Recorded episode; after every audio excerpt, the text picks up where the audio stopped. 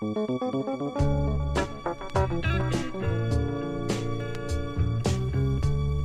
vi är på väg in i julen och extra kommer ju snurra på hela vägen in i kaklet och in i framtiden. Jag ska säga det till så här nyinkomna lyssnare. Det kanske är en konstig typ av podd för er. En ensam snubbe som sitter i en bil utanför idag igen då, Sjöhistoriska museet och, och snackar. Och det kanske låter som en monolog. Men för mig så är det en dialog faktiskt. Ja, det känns som att vi snackar. Det känns verkligen så. För att eh, jag tror att saker som jag tänker på, det tänker ni också. Så känns det som att vi har någon jävla kontakt på något sätt.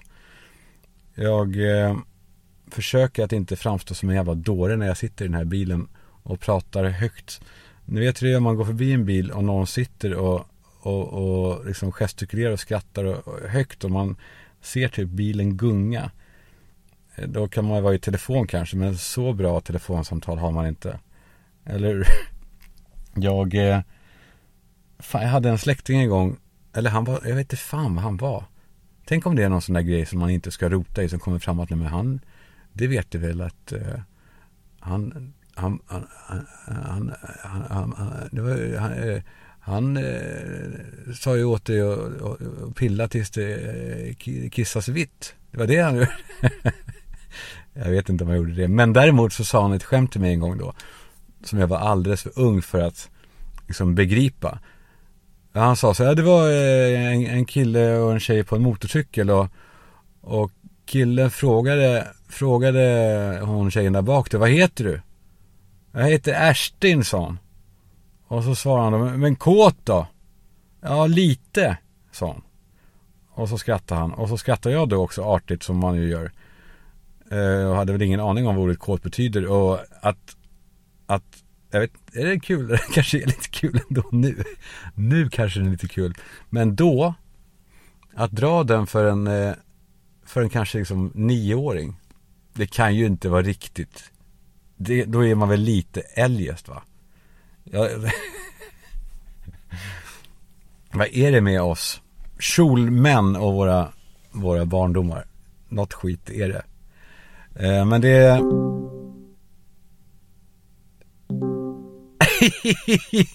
Den gick ni på. Den gick ni på. Där trodde ni att det blev något eh, tjall på kontakten med... ja, det var kul. Hörrni, innan, eh, jag har massor att prata om med er idag. Men innan vi, eh, vi börjar snacka så skulle jag vilja pusha en grej. Det är nämligen så, ni vet det finns en massa hyresrätter. Det är ju då fastighetsägare som hyr ut eh, lägenheter till liksom rimliga medborgerliga schyssta priser till människorna. Och då, det är lag på vad en sån, vad det, vad det kostar liksom.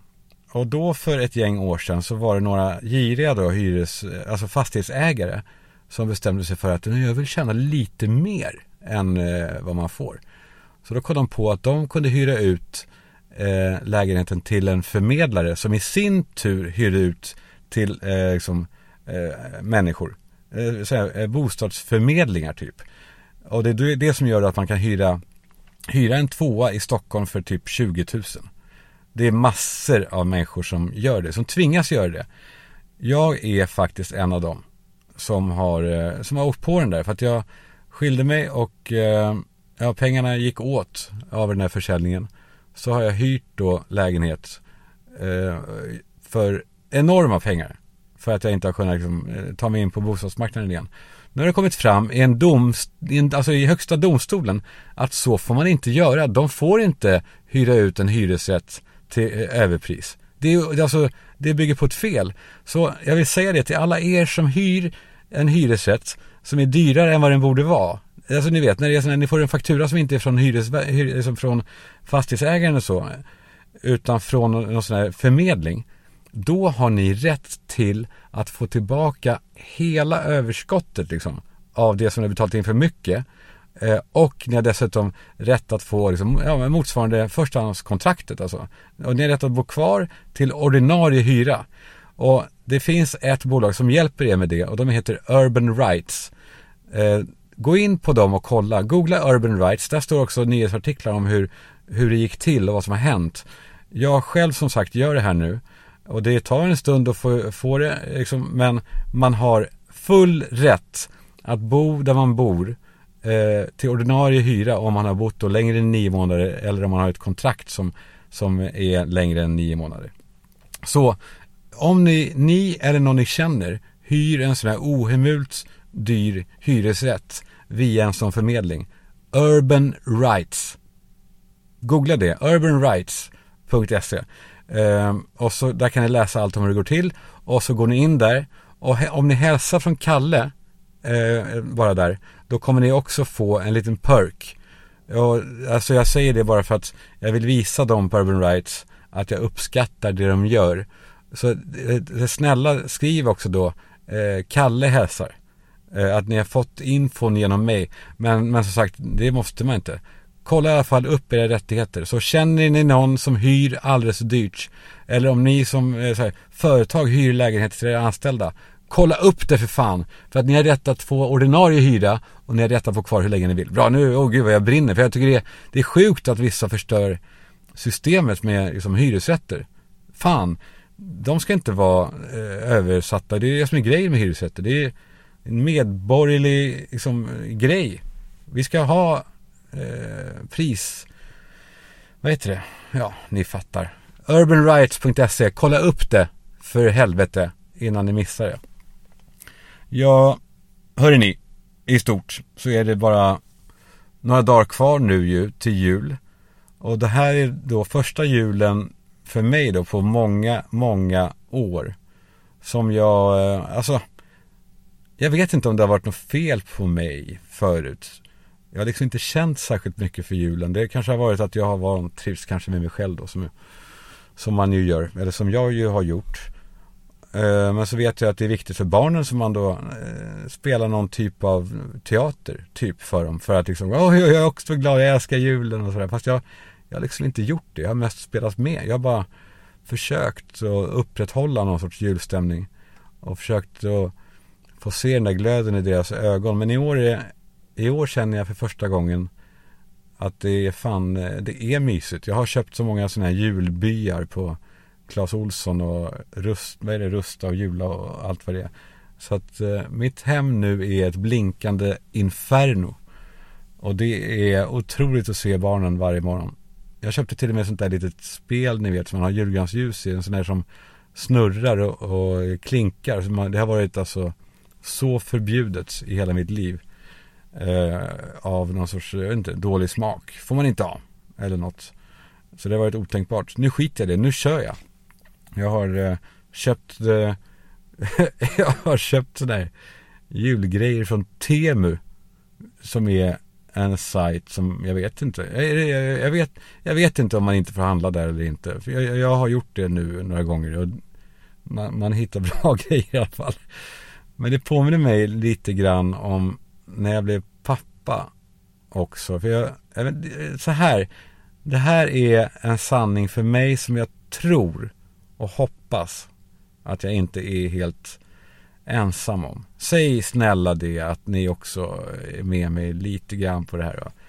För när jag blev, när jag blev pappa, alltså ögonblicket jag blev pappa första gången, då hade man ju hört om hur alla andra papper, de var så otroligt eufori, euforiska. Alltså så här, hela mitt liv förändrades i ett ögonblick och jag bara grät floder och det var livsomvälvande och, och allt bara hände och det, det, var, det var det sjukaste någonsin att få hålla i sitt eget barn. Och så då när det hände mig, alltså jag var ju glad och så och det var ju starkt såklart liksom, det var en stor grej. Men så jag liksom väntade på den där, den där mäktiga känslan det här när när Gud liksom, eh, drar upp gardinen och tittar ner och blåser en gudomlig vind på mig. Alltså som, som, eh, nej men du vet en sån där Edith Piaf-låt, en sån här himlakör, vad heter det, änglakör. Det är det man väntar på. När, när låten går, man tror, bara oförväntat så bara kommer det in en jävla, en jävla, lyssna på det här, så här förväntade jag mig att det var. Att, jag står här och är ganska lycklig och sjunger och, och så bara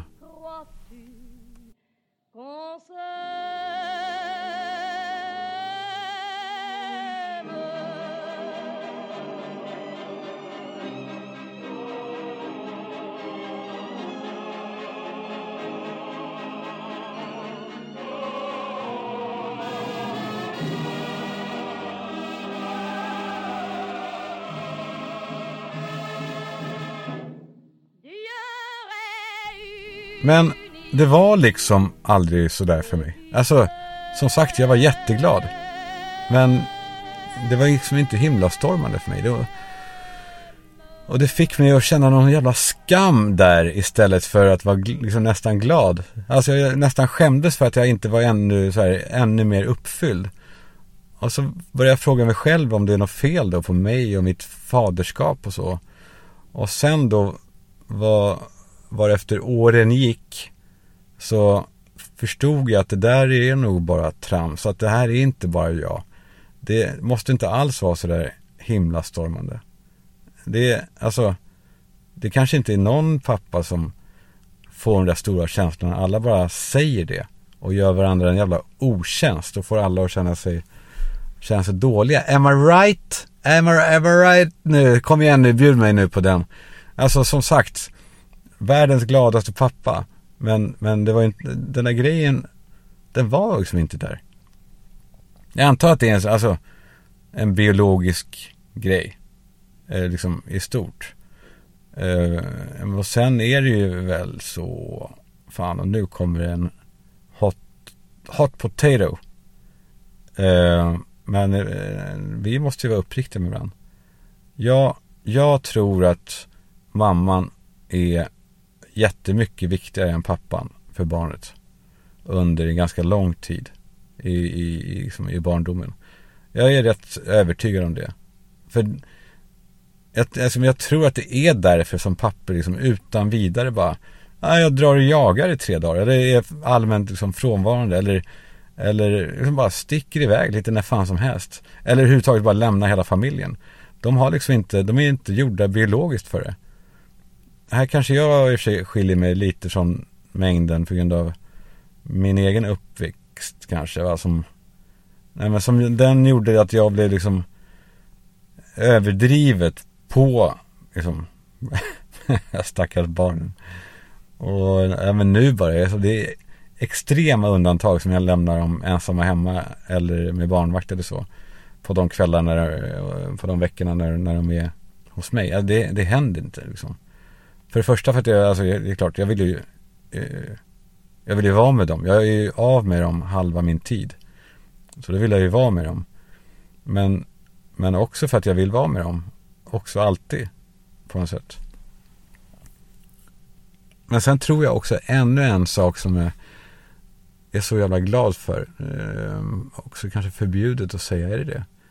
Nej, men när, när min äldsta dotter föddes så var det lite tjosan med bröstmjölk och sånt där. Och då fick jag typ då amma eh, min dotter. Inte då, det var då inte att, eh, apropå min släkting där med eh, något vitt. Utan nej men jag fick då flaskmata min dotter. Och det gjorde jag så här att jag hade, hade liksom, satte den under, liksom, från, som att det var från mitt bröst på något sätt. Fast det var då en flask, en flaska istället. Och jag tror att det byggde en närhet mellan mig och henne som fortfarande sitter kvar. Och som gjorde att jag kanske blev mer mamma än pappa liksom, på något sätt för henne. Att jag och hon fick ett band som aldrig går att bryta. Men i stort ändå så tror jag, alltså rent biologiskt så är papper rätt överflödiga. Alltså, ja, jag tror fan det.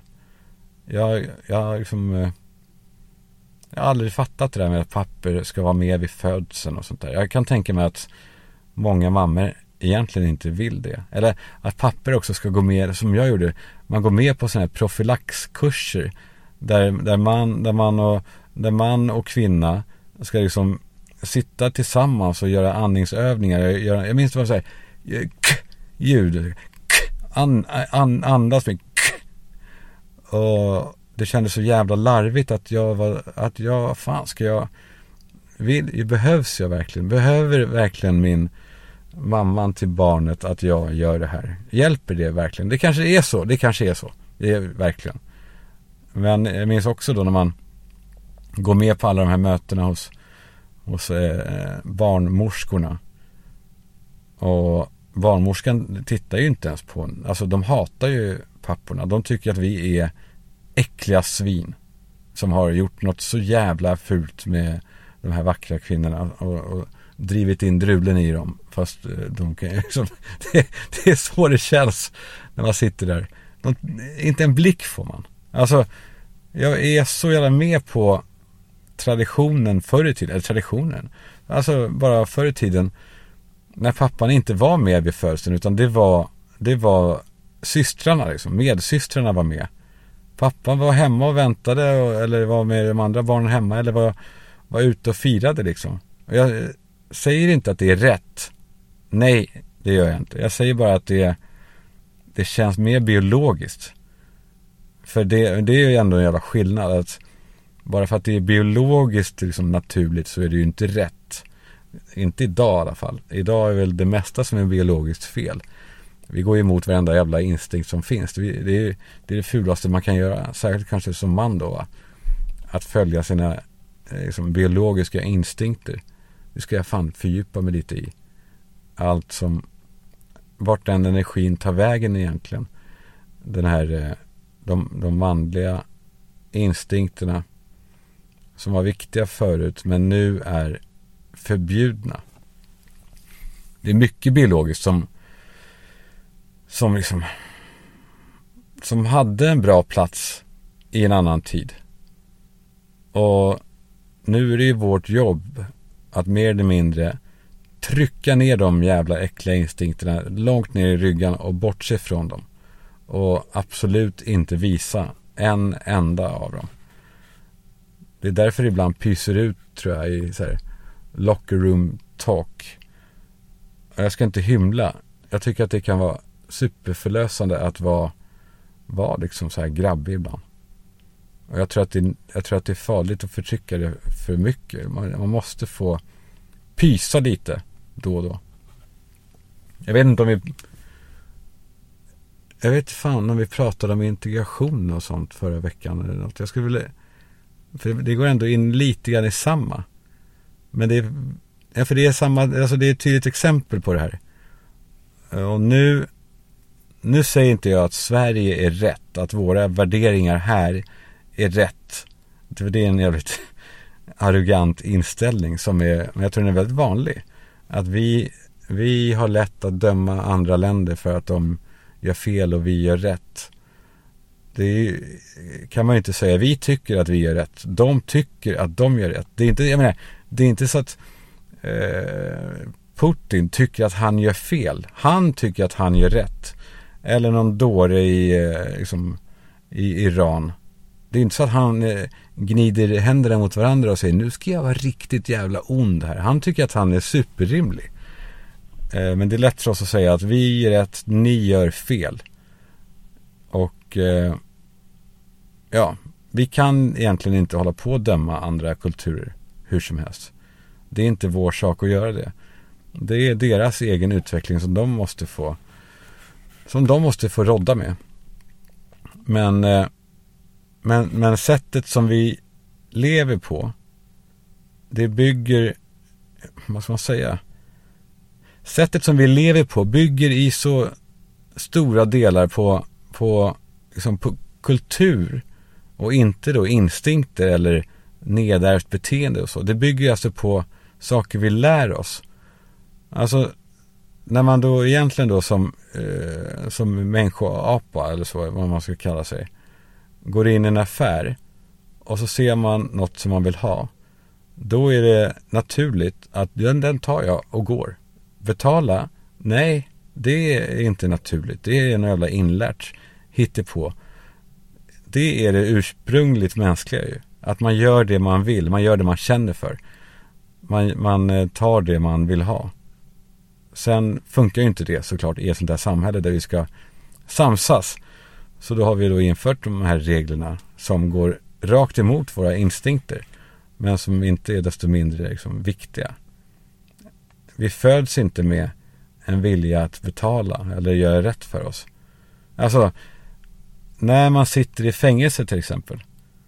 Då vill man rymma. Att alltså, eh, man är, man är, man är knäpp om man inte vill rymma därifrån. Att inte försöka rymma från ett fängelse, då är man ju skadad. Eller hur? Och därför har jag förstått och lärt mig nu, att de flesta fängelserna, de är designade så att man ska känna som fånge att man kan rymma om man vill.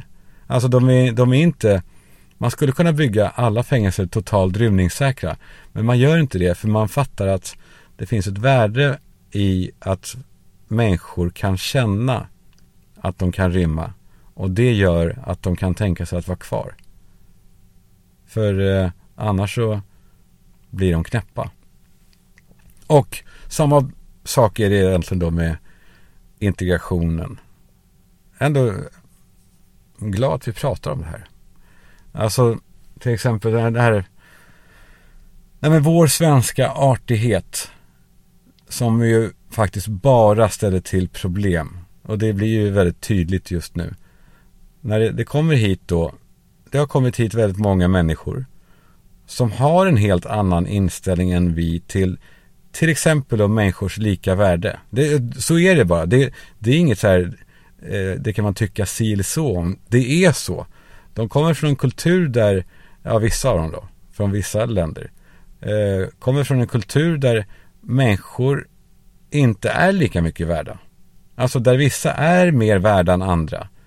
Eller där man sätter sig över en annan och anser sig kunna göras, agera på ett sätt mot andra människor.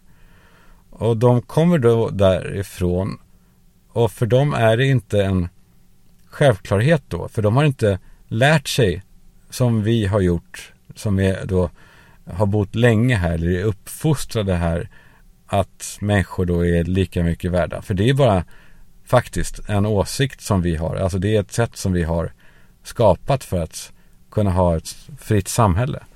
Alltså en sån grundinställning att alla människor är lika värda. Och jag menar inte att det, är rätt att alla människor är lika värda. Men vi har valt det systemet i det här landet. Sen tycker jag ju såklart att det är ganska rimligt ändå att, att det är så. Men eh, vart vill jag komma då? Jo, alltså det biologiska egentligen det är att vi är olika mycket värda. Det är det ursprungliga. Och vi måste då aktivt lära oss att vi är lika mycket värda från våra föräldrar. Man föds inte med att alla är, alla är lika mycket värda. Man, man, alltså man hör ju redan från, från alltså när stackars jävla föräldrar som står vid lekparker. Jag har aldrig förstått hur de pallar. Eller som står och gungar sina barn i evigheter. Eller sitter på golvet och, och leker. Eller det är fint ju. Men jag är inte sån. Men hur man hör föräldrar liksom ropa till sina barn. Ta inte nu, ta inte pojkens spade. Eller ge tillbaka eh, traktorn till Viktor nu. Eh, det är han, ja, man hör hela tiden. Det är ju hela tiden det här innötandet av att vi, vi kan inte bara sno från, från varandra. Det präntas in i oss från att vi är små att vi ska respektera varandra. Att vi, att vi alla har samma värde. Och när det då kommer då en ganska stor mängd människor som av supernaturliga skäl inte har, har haft det så. Då blir det ju problem om vi inte vågar prata om det. Om det då anses fult. Och man blir liksom, man, man löper risk att bli kallad rasist eller så. Det är så, det är så oerhört dumt. Och det är inte vårt fel, faktiskt. Det är politikernas fel som har eh, lagt locket på och, och, eh, och liksom skruvat åt så att det här trycket bara ökar och ökar. Det är det är ju eh, alltså ja, men det verkar man väl själv som svensk alltså att det är en förutsättning att alltså flera gånger när jag åkte till USA till exempel, alltså som turist då, då blir man ju tillfrågad av den här bistra typen bakom plexiglaset. Typ, eh, ja, vad gör du här och eh, eh, eh, vad tycker du om USA? Do you, do you like United States? Och bara, yes. Okej, okay, welcome. Men, men, men, här, här eh, är det inte riktigt så. Här är det inte en, eh, en, liksom, eh, en grundfråga om man, om man eh, har för avsikt att tycka om landet man kommer till. Vilket ju är, jag menar inte att man måste älska Sverige men det borde i alla fall vara en avsikt att försöka bli en, en del av det. I, i många fall. Alltså familjer som, som kommer till Sverige. De, jag menar inte att de måste anpassa sig på ett enda sätt. Förutom att lära sig att alla människor är lika mycket värda. Det låter så självklart. Men det är inte det. Det är, det är inte självklart. De måste lära sig att ingen är värd mer än någon annan. Och jag tror att hela problemet ligger där. För om man lär sig det här, då, då hade de här motsättningarna som nu håller på, nej men det, håller, det känns som att det håller på att spricker. Det, eh, jag vill inte låta så här, Sverige har gått sönder. Det, det, jag menar inte så. Men, men det har byggts upp ett jävla tryck ändå. Det har det.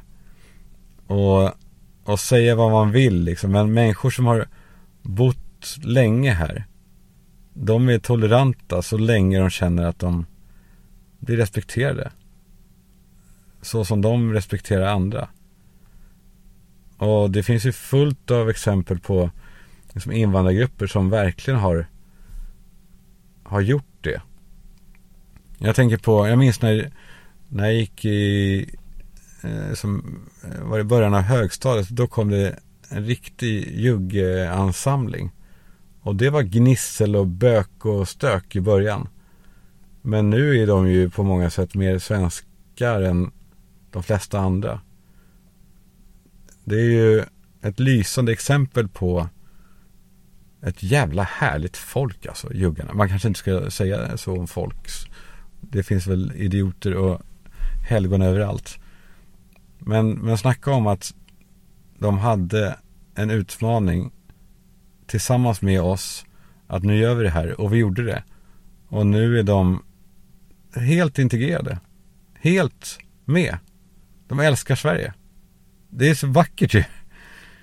Men det är väl problemet med Sverige kanske i stort att det inte längre liksom bygger på en idé om ett land. Sverige är inte så här ett projekt. Alltså som USA var ju då en gång ett projekt. Det var en idé.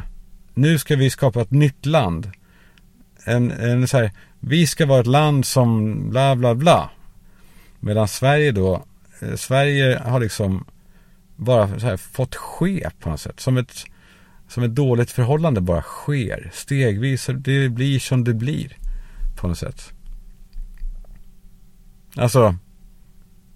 Nej, inte egentligen bara som ett dåligt förhållande. Det var orättvist. Jag skulle säga som ett förgiftat förhållande. Där liksom, Eh, vad ska man säga, samhället är en jävla riktigt rövig gubbjävel med så höga tankar om sig själv och så stora krav på sin fru då som är vi medborgare.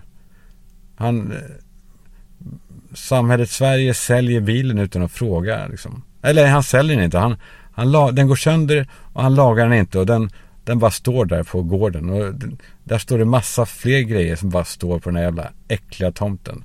Så här, ni vet hur det ser ut på sådana här tomter man åker förbi typ eh, Karlskoga eller sådär. Alltså, det står något tomt oljefat, något badkar och eh, det ligger någon jävla höbal och plast och skit. Så som det ser ut. Sverige bygger Sverige bygger allt, allt mindre liksom på en idé. Sverige bygger på att det blir som det blir på något sätt. Och jag tror att det är Jag tror att det är inte är bra alltså. Och jag vet också jag, handlar, jag är ingen alarmist liksom. Jag vet att det finns en massa statistik som säger att det skedde många fler brott förr än nu och sådär. Och Att allt tydligen är bättre nu än förr på alla sätt. Alltså det finns massa statistik som vissa tar fram. Och det är bara det att, ja, nej, jag, man upplever inte det. Jag känner inte så. Jag, jag, jag är öppen här nu. Eh, jag upplever inte så. Jag känner inte att det är så. Apropå att vi liksom, ja, men vi lever ju dessutom i liksom, upplevelsernas tid. Och kanske inte faktans tid. Och att, att det Ja, att det då tydligen inte sker fler brott nu då. Eller att vi löper inte större risk att att bli utsatta för brott. Att vi bara tror det och känner det. Det är den här officiella sanningen. Som det kanske är så. Men det känns inte så. Och jag skulle vilja jag skulle vilja att det att det var så som de säger. Att det känns så som de säger. Jag vet inte. Det där är klurig nöt det där. Jag var i Finland med mina barn i helgen. Förlåt, jag måste också bara pusha för Viking Line. När jag var barn då var det ingen lattjo-lek att åka över Östersjön. Men den här båten nu som vi åkte, eh, vad heter den? Grace? Eller Grace? Eller Glory? Det var, det var fan otroligt. Alltså, alltså det var som, jag vet inte, det var, det var sjukt trevligt. Eh, jag vet inte hur sent folk är uppe där och festar. Vi somnade vid 11-12 eller så. Det var, eh, det var otroligt härlig, härlig middag. Bra hytt. Rent och fint. Ah, ja, det har hänt mycket där. Eh, så om ni, om ni har fördomar om, om Östersjövåtar, Ompröva dem. För det, där har det verkligen hänt grejer. Bra Viking Line. Eh, men skit i det. Det var Jo, för jag besökte min kusin där i Finland. Alltså min pappas brors dotter. Och vi pratade om Sverige och Finland och sådär. Och, och hon frågade mig. Vi pratade om att pappa och hennes pappa då krigade i, i eh, vinterkriget mot ryssarna. Och hon frågade mig om, om hur jag skulle ställa mig om Sverige hamnar i krig nu. Um, och Penny satt bredvid så jag var tvungen att vara lite noggrann där med orden. Men jag sa till slut att, att jag skulle göra allt faktiskt för att undvika att kriga. För, för att jag vill vara med mina barn, vilket är helt sant. Jag vill vara med dem till varje pris. Jag, det finns inget, jag skulle inte, det kanske är naivt och värt förakt från eh, alla korpraler där ute, alla som har befäl i lumpen. Som är väl 97% av killarna. Men jag tror att om Sverige hade byggt mer på ett, liksom ett vi. Då hade jag kanske känt att nej men det här ska vi slåss för. Men jag känner liksom inte så. Jag, jag, jag gör inte det. Jag vill göra det. Men hur ska vi göra det då? Hur, hur ska vi? Jag vet inte. Jag kanske ska in. Ska man, ska man in i politiken kanske? Skapa ett eh, bli ett vi. Nej, det skulle inte bli bra. Det skulle bli, eh, jag skulle nog bli så här eh, uthängd. Eh, de skulle hitta någon skit på mig dag två kanske. Fast å andra sidan, när man går fram med all skit man har gjort själv först. Då slipper man det ju. Jag skulle kunna skriva en roman då först med all skit jag har gjort. Och säga, där har ni det. Och nu är jag, nu är jag partiledare för Vi i Sverige. Vi vi, partiet vi Nej men det finns så Det finns så jävla mycket i den här, i den svenska folksjälen. För den tror jag på. Det finns en svensk folksjäl. Och jag tror att det finns så många människor där ute som skulle vilja liksom bli erkända i, i det de känner. Och det handlar inte om liksom främlingsfientlighet utan det handlar om en vilja att älska det vi har. Och inte då den här, inte skammen du kanske, men skepsisen som man känner. Eller ingentinget som man känner. Jag tror att om vi älskade vårt land mer, då skulle vi kunna integrera fler. Alltså då skulle vi kunna integrera vem som än vill komma hit och, och liksom bidra och bli en del av det skulle vi kunna integrera då. Ja, det skulle vara, jag tror att det är nyckeln till allt.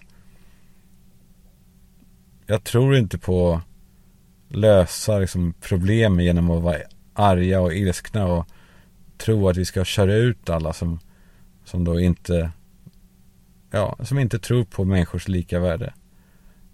Eh, jag tror inte heller på liksom, motsatsen det här med öppna våra hjärtan Sverige som var en riktig snedträff. Eh, jag tror på Nej, jag tror på att alla som har invandrat från länder med då odemokratiska system, vilket är många. Och de har också då en människosyn som bygger då på den här, på människors olika värde. Att de behöver omprogrammeras, liksom. Och, och eh, nej men, ska man säga obs då, jag menar inte att att de ska göra det för att vi har rätt system här. Men vi har det systemet. Och alla måste liksom antingen födas i det eller rätta sig i det, till det. För annars så blir det som det håller på att bli nu. Eh, inte, inget bra. Nej. Nej, ingen bra. ja, men där har vi det. Jag tror på kärleken. Jag tror också på karla.se. Jag vet att ni är många där ute som sitter med en eh, elbil eller en eh, eh, hybrid eller någonting. Som ni gärna skulle kanske vilja, ni kanske vill byta upp er till en lite fräsigare Tesla. Facelift som kommer nu och sådär. Då, då går man in på karla.se. Man blippar in sitt registreringsnummer och miltal och sånt där. Och då får man eh, jättesnabbt är så här, ja, vi erbjuder dig det här och det här för bilen. Och det är ofta väldigt bra priser man får. Ja, och så, så kommer vi överens. De kommer att hämta bilen, man kan, man kan lägga vad fan som helst. De kan också, alltså, lasta bilen full med grovsopor om ni vill också. För de tar ju med bilen och städar den och fixar den och så. Och sen så köper ni en ny bil från Karla. Alltså en, en upphottad eh, fräsigare modell ni, ni uppgraderar livet lite grann. Eh, för då så är det med Sveriges mest omtyckta elbilshandlare. De köper till höga priser och säljer till schyssta priser.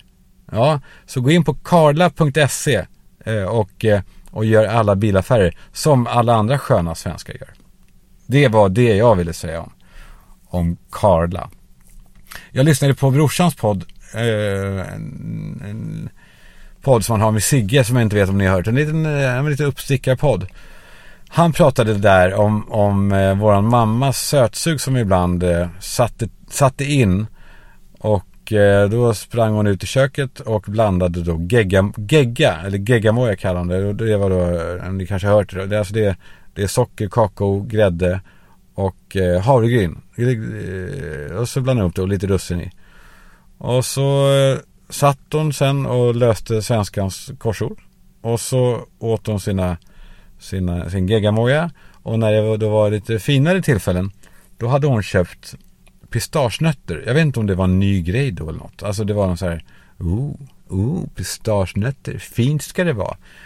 Det var bara intressant på de där pistagenötterna. För jag fick inte smaka. Jag fick inte smaka en enda nöt. För att eh, hon, var, hon var snål med dem. Får man verkligen säga. Det jag fick däremot var skalen.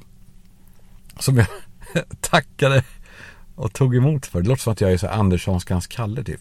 Åh tack kära frun för pistagenötsskalen. De var jättegoda och salta. jag slickade på den här skalen och ibland så var det en liten flisa av en nöt kvar och så blev jag glad. Och så sa mamma då till ibland och så här. Karl Johan, gå Gå och slå upp eh, Schopenhauer. Till någon då klurig korsordsfråga där i, i svenskans mariga söndagskorsord. Och så sprang jag då iväg, glad i hågen. För att liksom ha ett kall i livet. Då sprang jag till den här eh, eh, eh, Nordisk familjebok hette den. Det var, jag vet inte om ni kommer ihåg. Det var alltså ett uppslagsverk på typ tre meter med guldcider. Alltså, eh, ja, de luktade, ja men i mitt fall luktade de sig. Ehm, för, ja. Och den var väl typ tryckt 47 eller något sånt. Eh, så vad som hade hänt då de senaste 40 åren, det, det vet man bara. Det var tanken. Det, det är ju allmänbildning. Resten står där. Och så hittade jag då Schopenhauer till slut. Jag läste högt för mamma om, om honom. Och någonstans under tiden som jag läste så sa han Åh, där har vi det! Briljant! Briljant Karl Johan! Duktig idiot! det sa hon alltid när jag gjorde någonting bra. Jag tog det som en medalj. Hur som helst, det, eh, vad vill jag prata om? Jo, de här uppslagsverken. För förut så fanns det en respekt för det som var sant på något sätt. Det fanns en respekt för liksom fakta. Alltså saker som inte gick att diskutera. Det var liksom så här, ta det här och ät. Det här är vad du får. Ta det här. Sa han så? Ta det här och ät. Eh. Något sånt där. Eh. Nej men det var liksom någonting värdigt med en uppslags, uppslagsbok. För det som står där, det har liksom fått landa och sätta sig. Och i, liksom, ibland spelar det ingen roll hur, hur smart något som någon säger är. Man vill ändå att liksom eh, saker som folk säger som verkar smarta måste landa. För är de lika smarta om 30 år, ja då kan vi snacka.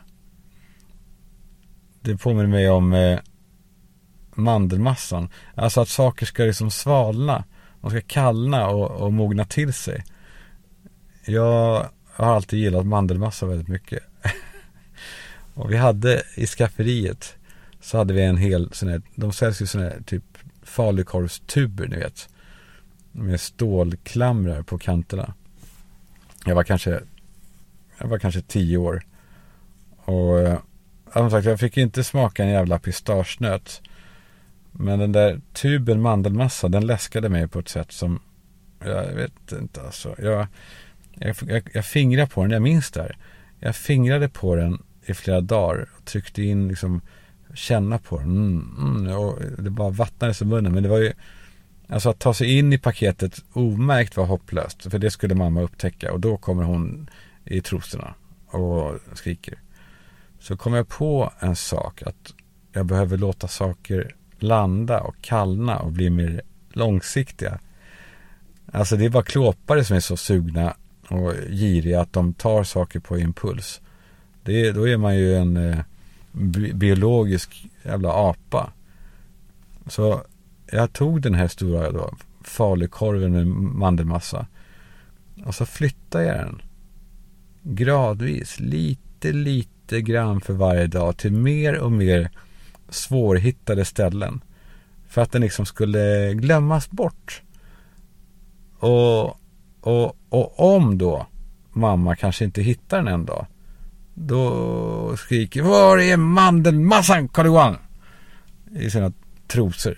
Då skulle jag säga men jag, jag, jag, tror att jag såg den bakom majsmjölet där bakom den här påsen med blomjord i, i det högra skafferiet. Typ, där jag hade då skymt undan den under en veckas tid.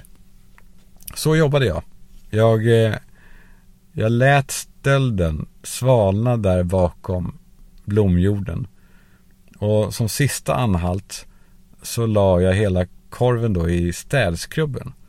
För där visste jag att där rotades det inte i onödan. Där, det skåpet öppnas inte ofta.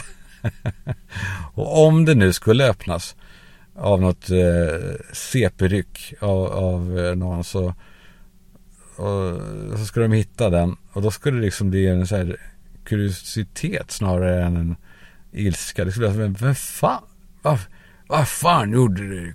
Vad fan gjorde mandelmassan i städskrubben? Har ni, hört, har ni hört? Vem har, den har flugit dit. ja, men det hände ju inte.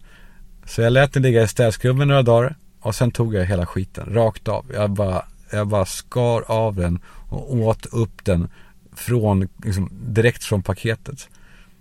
Och så vill man ju ha sina kunskaper också. Tänker jag. Välförtjänta, landade, långsiktiga, stabila liksom. Eh, lugn och ro, pålitligt, säkert. Så är det ju inte nu med, med uh, ungarna och deras jävla TikTok och men de ska liksom ha allt direkt på något sätt. Alltså, de ska ha allt utan mothugg. Alltså både grejer men också då kunskaper. Alltså jag får ju nu höra liksom helt, alltså helt hårresande påståenden om, om händelser här hemma. Alltså konspirationsteorier som är Alltså, men det, det, eh, Logan Paul är död, typ. Eh, vem nu Logan Paul är? Jo, han eh, startade Prime för övrigt, väl.